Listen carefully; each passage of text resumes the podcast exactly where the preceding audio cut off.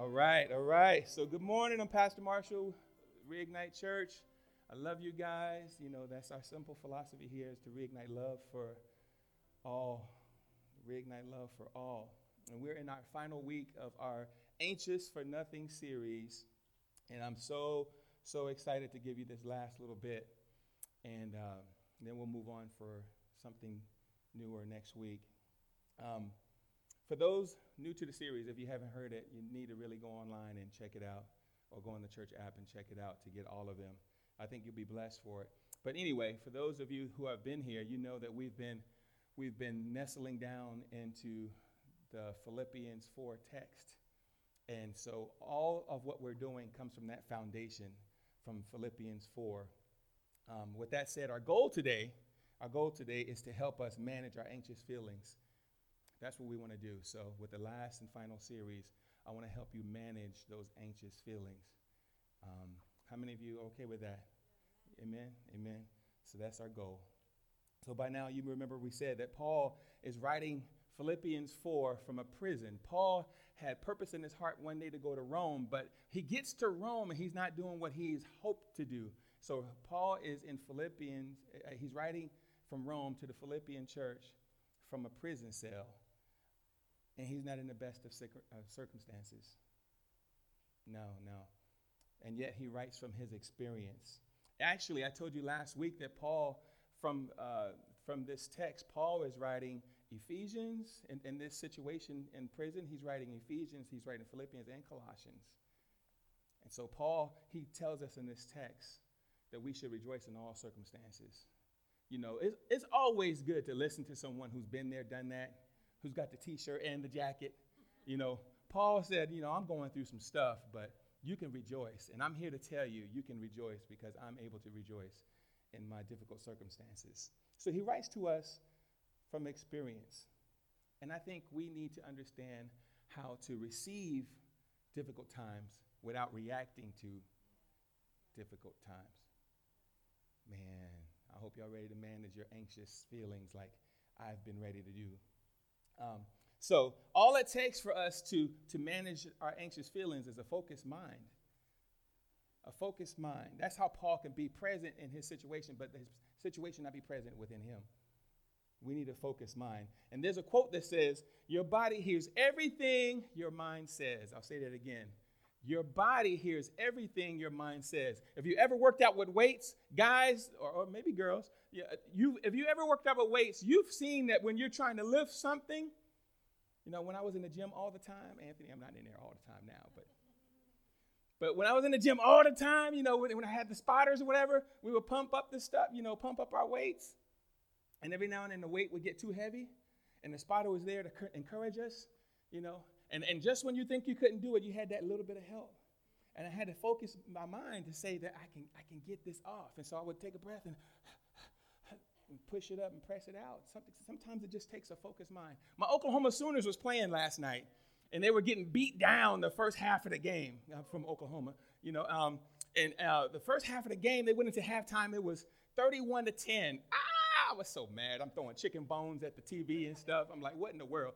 But I know. I told Tiff at the end, at, at, after the game was over, I told Tiff, I, I can tell, I can tell at halftime they got their mind focused I can tell that somebody got a little bit of chewing and a little bit of spanking that they came back out the, the, the, the second half of the game, and the other team only got six, 68 yards of total offense, running or throwing. They never scored again. My team went on to score and win the game. Made history. He said, boo, just like a Texas fan. It takes a focused mind to make things change, is what I'm trying to get you to understand. It takes a focused mind. Your body hears everything your mind says. That means if you tell someone, if you tell yourself something, unified thoughts. That's the first thing I want to give you to think about. Unified thoughts. Everybody say them. Unified thoughts. Yes, yes, that's what we need. Not just any unified thought, the right ones.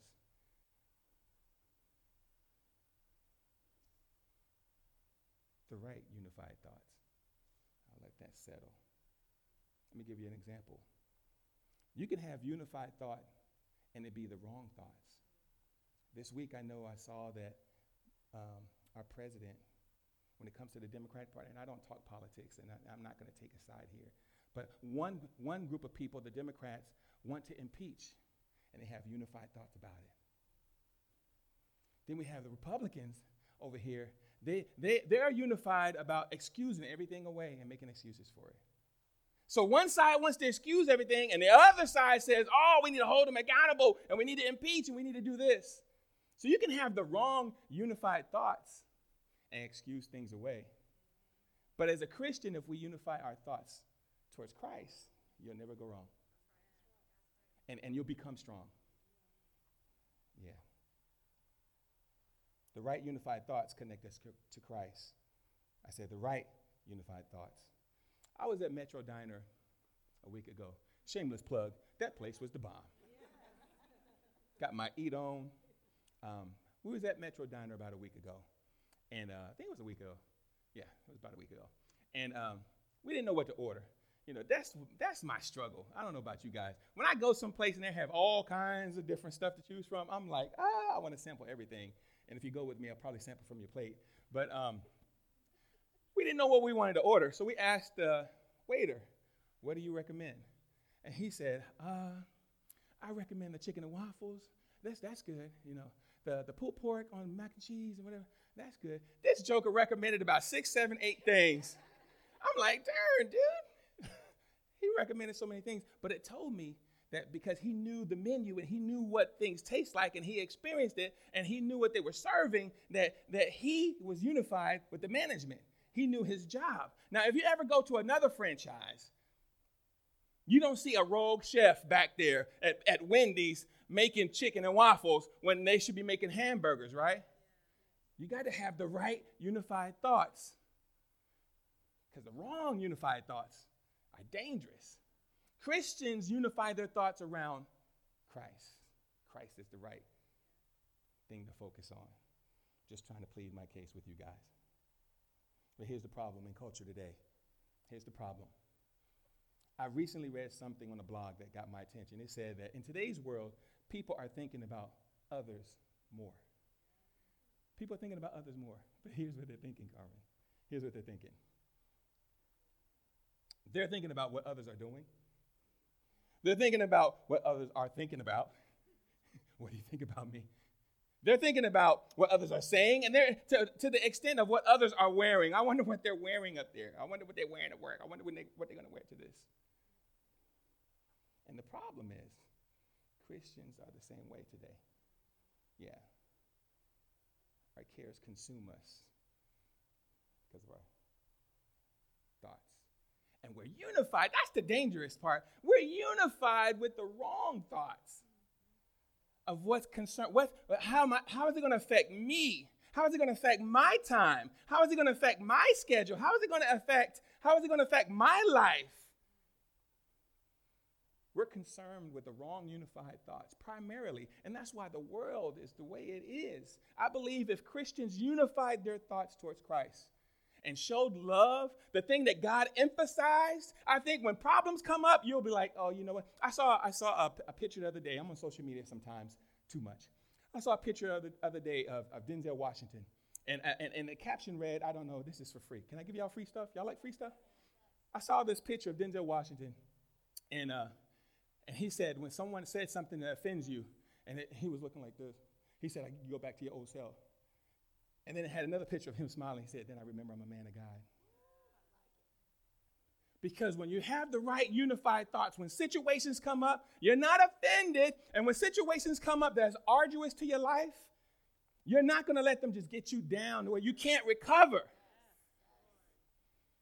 If Christians unify their thoughts, others would say, Man, I know, I know for a fact, I put my money, my head on it, that he's going through something, she's going through something. But how in the world, what they're going through is not affecting them? It must be God. It must be Jesus. It must be, it must be something that's covering them. When people see that with Christianity, I'm sorry, I'm hyped. I'm hyped. I had an e shot this morning and I had coffee. When people see and don't hide what you're going through, oh man, this can I give y'all some pastoral care? Don't hide what you're going through because people need to see. People need to see what you're going through and then see how you respond. When they see how you respond, it takes the focus off you towards Christ because they can't explain how are they going through that. And I'm, I'm emphasizing through that. Through that. I used to be really, really, really private. If you're still there, I, I'm not mad at you, but I'm just saying you're not mature enough yet. Y'all, y'all might get mad at me. Because when you start sharing your experiences and allowing people to see that, man, today's a bad day. I'm damaged today. But man, God is good. I'm still here. And people are like, what? They start thinking, what is their thought process like? And then when they run into another Christian who's thinking the same thing, I'm, just, I'm still trying to plead my case. When they run into another Christian, they see the same thing, they're like, they, they act and think like sister so and so, brother so and so. It's got to be something that's carrying. There's got to be something to this God thing, to this Christianity thing. We need to have unified thoughts.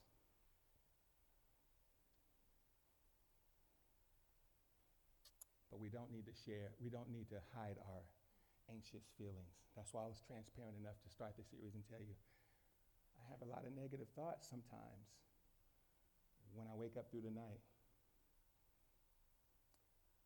And I don't have anything to do but try to go back to sleep. The enemy comes in and starts saying, You're not healthy enough. You're not resting enough. The church is going to take longer to build. I know you started this church, but it's going to take longer to build. All the negative thoughts. During the day, I can handle everything. But when I wake up through the night and I'm laying there and everything's quiet, that's when the enemy comes in.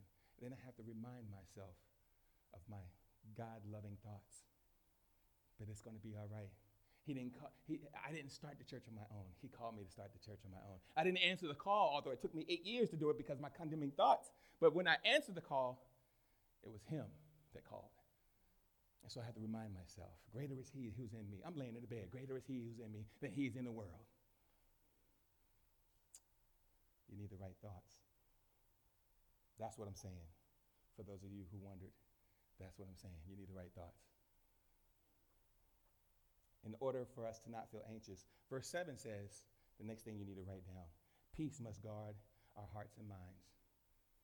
Peace must guard our hearts and minds. This is how it works, church. In the moment we feel anxious, it alerts us to pray. In that moment, and I told you that before, right? I think it was, ooh, excuse me. I think I don't know where that burp came from. I think it was in the first sermon. In the first sermon, I'm sorry, I need some water. I think it was in the first sermon I told you. When you feel those anxious feelings, that's a sign, like an alarm clock that lets you know you need to pray about whatever it is that's making you anxious. But we want it, we want it to go away, but we don't want to pray. And if we do pray, this is the this is the critical thing. If we do pray, we're praying in general. That's not the time to save the world. Lord, would you bless and save sister so and so on my job? Would you no, whatever you're feeling anxious about, which is a, a signal, pray about it. If it's big enough for you to worry about, it should be big enough for you to pray about. When you feel that anxiousness come and you feel that anxiety come, pray about that. That everybody say, pray about that. Pray about that. Not the other stuff at that time. Save the world later. Pray for the world later and the floods later. Pray about that. That's how it works.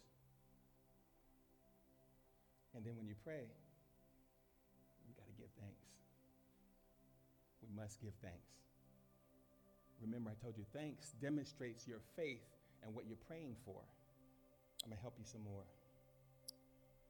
When we give thanks, church, we give God access to the problem. Did you know that? Yeah, God's, God's not gonna, He's not gonna um, stronghold your free will. God is waiting. Jesus is sit. The Bible says that Jesus sits on the right hand at the right hand of God. What is He doing? Making intercession for us, right? So when your prayers come up, God looks, that God the Father looks to Jesus the Son, and he's like, want me to handle that way? I, I believe in my spiritual imagination. God is like, no, hold up. Okay, that joker didn't thank me. He don't, he don't believe. He don't believe. Let me, hold, hold on, Jesus. Jesus is like, well, I, or, or the answer is going, or the answer is on the way, the answer is coming, and Jesus is like, you know, he's like, Father, I'm gonna take care of that for them. And, and, and, and then we we get up on, off our knees and, or we walk out of the room from our prayer, and, and Jesus is like, Well, I was I was about to. Okay, catch you next prayer. When we give thanks, it gives God access to the problem. How do you know that, Pastor? Can you prove it to me? I'll prove it by your life. Have you ever had a problem? Have you ever had chaos and yet you had calm in it? When, when, when you give God thanks for what you're praying for, you have calm in the midst of chaos because he's, he's been given access to the problem. It might have been the same problem you had last year, but last year you were frazzled and everybody heard all your business or whatever, and you was a bad representation of a glorious thing because you didn't want to you didn't want to say anything and you didn't want to do anything. But now you had the same problem because you if you fa- if you fail the test, you'll repeat it again. But now when you get the test, you're like, oh my gosh, I can't believe all this stuff. It's been a crazy day. It's been, it's been a messed up week. But in the mess, I have a message.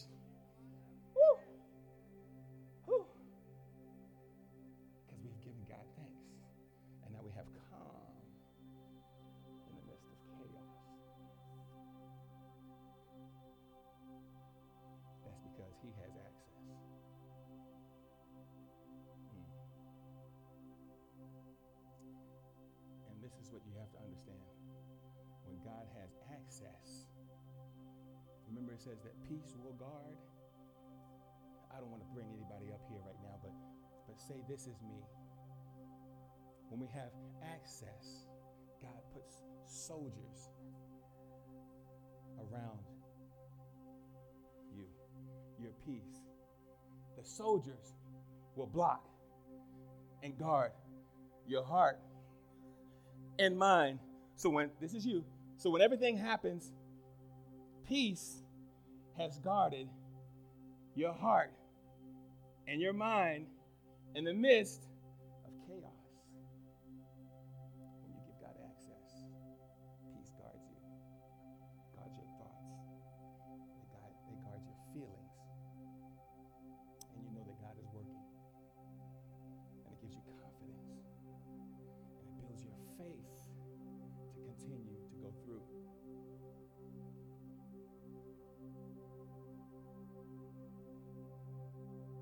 so that we don't lose our peace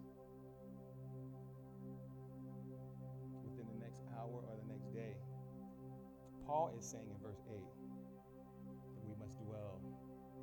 There's that word again. That we must dwell on the truth. Because if you don't dwell, I told y'all that's the opening that's, that's the title for the sermon Dwelling Thoughts. If you don't dwell on the truth, your peace won't. And the peace that God provides will drop. So the peace that God provides will drop if you don't dwell on the truth. See, we think that because I'm a Christian, because God loves me, I love God, that He's going to always give you peace. But no, God says that peace will be in what? In Christ. Christ is truth. He's the Word. The Word is truth. So your peace has to be in that. And that's where our thoughts and our peace is protected. Peace must dwell on whatever God's Word says. If you don't know His Word, if you're only getting His Word on Sundays, you're, you're in trouble. You're in trouble. If you don't have a devotion life where you're reading some, some kind of scripture, that's the only thing the Holy Spirit is obligated to use scripture. Not your opinion, not pastor's thought, scripture. So we have to we have to know the word. So one day you're at the ATM and you're checking in. This is for free stuff. This is free, free stuff. You're, you're at the ATM, you're going about your business, you're about to go meet your dude or whatever, you're about to get some money out or whatever, and, and somebody's coming up and trying to hold you up. What do I say? What do I do? What do I do? What do I say? You got to know some word. You got to know some word and know how to quote the word so you can be protected. I was going to tell you what to do, but you got to look it up for yourself or see me after against your circumstances. Dr. Tony Evans said, You cannot dwell on both the things of God and the lies of Satan, or you won't have peace. You can't be a part of two thoughts, two trains of thought.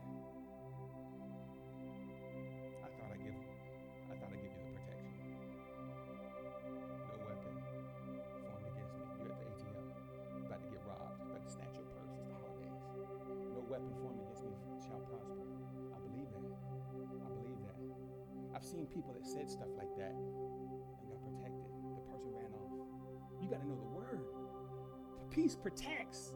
The word is the truth, but you got to know it.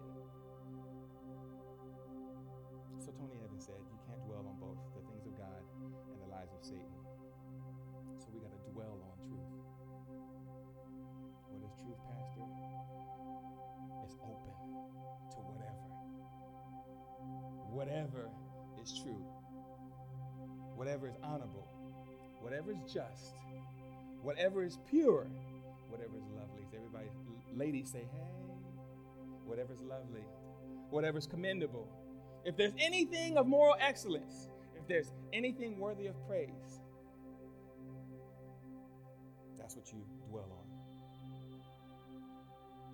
One of the reasons that we don't keep our peace is because we tend to dwell on the negative things, the things of the world, the lies of Satan. So we don't keep our peace and we think God's forgotten us. But you were thinking and have become your thoughts. I'm not a negative person, Pastor. All I got to do is let you talk. Hear how you talk, tells me how you think, tells me how you live. oh my gosh. It's critical that you get this right, church.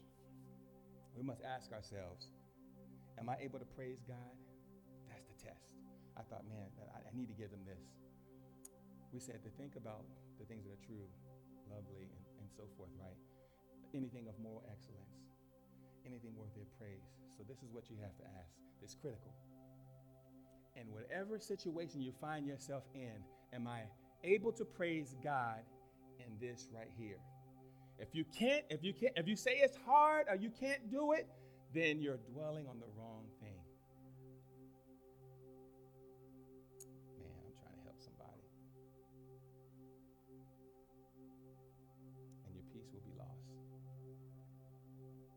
But you've got a chance.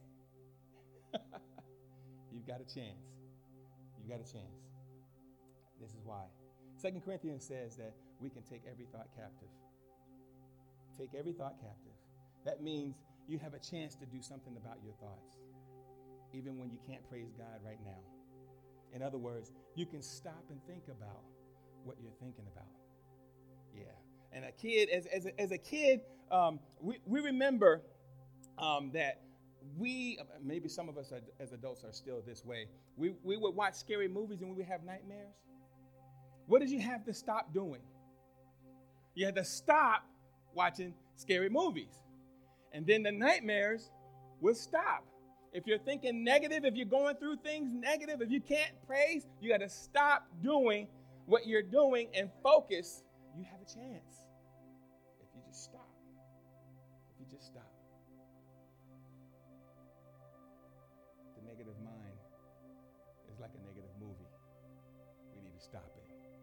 Turn to someone and say, Stop it. Stop it. Hmm. Next, Paul encourages us to follow his example. I had a hard time with this for years because Paul says stuff like, Follow me as I follow Christ. I'm like, Follow you? Follow me? I can't say that. But a unified mind has unified examples. Philippians 9 says, Paul says, What you have learned, everybody say learned what you have received, what you have heard, and what you have seen in me, practice these things, and the God of peace will be with you. That's a bold prayer. Do what you see me do. Paul's not saying necessarily just follow me. He's saying follow me because I'm following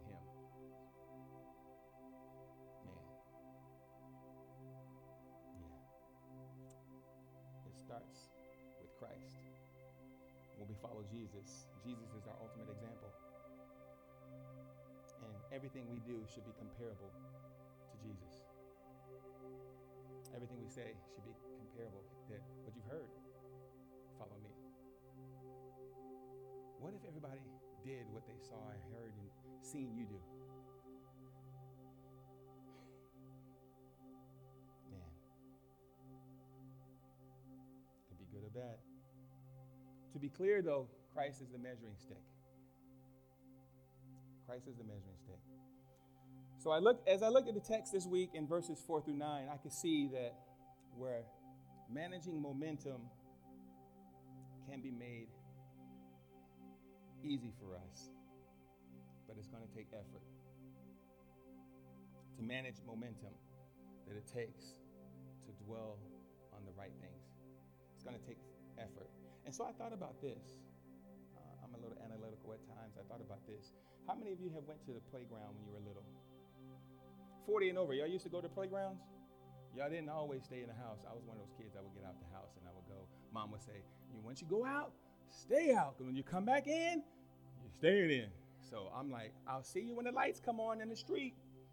Um, so I would go to the playground and I would hang out at the playground. And when I got older, I would ride my bike or whatever. But one of the things we like to do was we, we like to get meet the, at the playground. And at the playground, there was this thing called the merry-go-round. I don't know if y'all are familiar with that. Young people, y'all aren't familiar with it today. Y'all don't know what a merry-go-round is, maybe. Maybe. Do you? Do you? a merry-go-round was a, was a big, large, round piece of steel, right? And it had these handlebar type things that stuck up on, on, on the, on the merry-go-round. And, and, and when you got to the merry-go-round, if you were by yourself or with friends, you know, sometimes the friends would get on, sometimes they would help you work. And you had, you had to work, you had to use your legs, and you had to run around and push the merry-go-round, right? You had to push. You had to push, you had to use your legs, you had to push, and it was difficult at first, right? But after a while, you would you would push and you would get on and you would hop on with one leg, and then and then you would jump on, and then the merry-go-round would just take you around. It's called momentum, but it takes work to dwell on the right things. It's the same thing. You have to push sometimes past whatever the problem is. You have to push past it, and then you then you can keep going. You got to pull and push, pull and push, and then after you've pulled and pushed enough, your momentum will continuously roll into the right thoughts.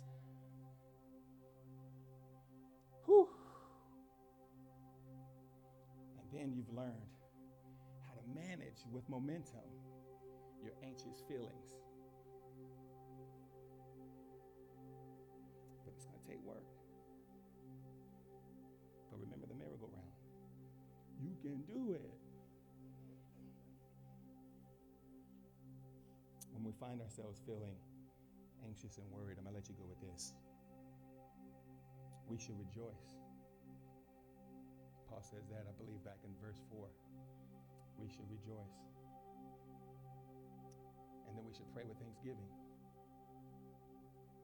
That takes effort.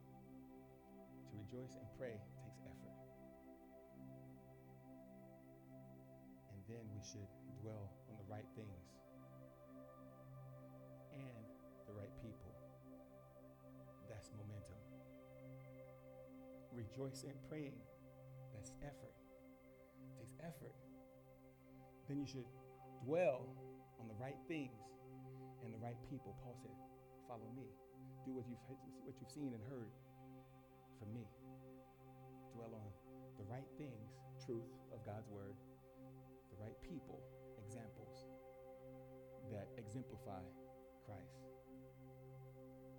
That's momentum. Now you're gaining traction. Then you are on your way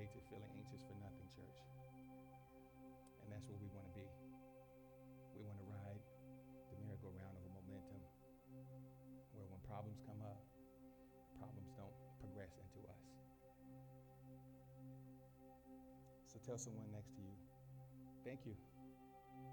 Thank you because I'm on my way. Because I'm on my way. Pastor, what are they on their way to do? You're on the way to take this ride. you're on the way to take this ride because you're ready to push. You've been pulling, and now you're spinning around. And you know what, what, it, what I found? This is for free, too. This is what I found at the playground. When people saw other kids on the merry-go-round, what happened? everybody start coming to the merry-go-round. Everyone wants to take that ride. Everybody wants to take that ride. When momentum is going in your life and you're dwelling, you're, you're rejoicing and you're praying and, and you're giving thanks for your prayers, like God, I'm believing for this as if I got it. It's, it's here in my life now. And, and when you and when you're when you're dwelling on the right thoughts, truth, and, and you're dwelling on the right people that God has placed in your life, Lord, if you don't have one, ask God to send you one. And, and when you see that momentum going and carrying you, the problems are coming, but yet the problems don't progress. People are start coming wanting to get on that ride. What is it? What is it about you? what is it? Oh my gosh, would you stand with me? We're out. We're out. Father, I thank you. Oh, Lord, I thank you. Would you pray? Bow your heads and close your eyes. Lord, I thank you. I praise you for who you are. Lord, I thank you for your word. Your word is truth, it's alive. And Father, you're, you're able to do exceedingly and abundantly above all we can ask or think. And so, Father, we thank you for our thoughts that are coming that will carry us into, into momentum. That we will dwell on the right things, that when things happen, our old self don't show up, but our new self will encourage others and give you a glorious witness. So, Father, I ask that you will bless each and every one that's under the sound of my voice and those who are listening. Would you bless, Lord? I ask these things in Jesus' name. With every head bowed, every eye closed, before I let you go, is there someone who has a heavy heart? If you have a heavy heart, would you raise your hand? I just want to agree with you in prayer. I'm not going to embarrass you. Thank you for being honest. Thank you for being honest. You're being honest before God, not before me. Amen. Amen. I see your hand. I just want to I just want to acknowledge the hands and get that in my mind. I want to pray for you. Is there anyone who needs Christ, who does not know Christ? sometimes I feel led to just go ahead and make salvation the emphasis at the end. Today I feel like that. Is there anyone who needs to know Christ? If that's you, if you need a relationship with the Lord, we're going to pray together. We're going to pray together. And if that's you, I need you to see me after the service. If you made the decision to follow Christ, pray this together with me aloud, church. Dear God, I believe in your son Jesus that he's the Savior of the world, that you've sent him to save my soul. I accept Christ now